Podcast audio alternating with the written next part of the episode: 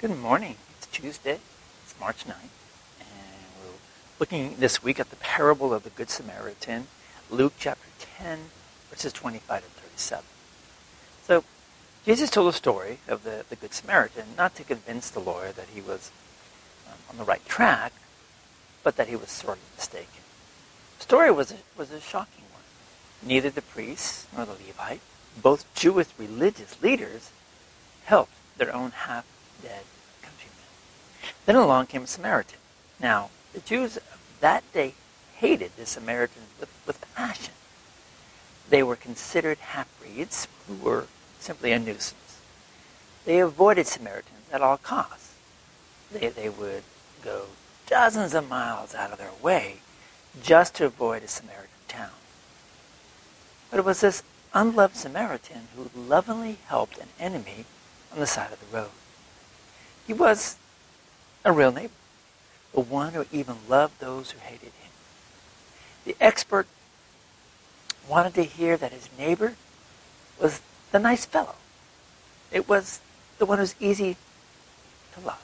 But Jesus snapped him back to reality by reminding him that neighbor includes everyone, even those who mistreat us. Jesus shattered the bubble of this arrogant man and reminded him that he wasn't as good as he thought he was.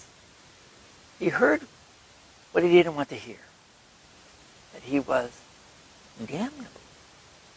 A sinner. Not, not a perfect saint. You and I also need to hear what we don't want to hear sometimes. After all, we also try to justify ourselves before God occasionally. I have a few faults, but nothing God can't Besides, I put a little money in the offering. I show up for worship once in a while. I do my bit. I don't sell drugs. I don't get drunk every night. And that's when Jesus says, oh yeah? But have you loved your neighbor as yourself?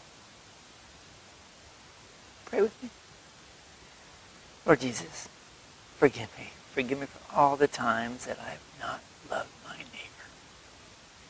Amen. It's rather sobering it?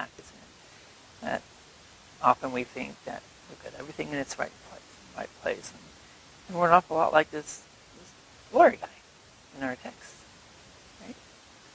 And we, tend to forget who our neighbors really are. What if our neighbors forgot who we were? It'd be a sad place with me. Out of that thought, what neighbor might you bless today? Go in peace. Serve the Lord. We'll see you tomorrow.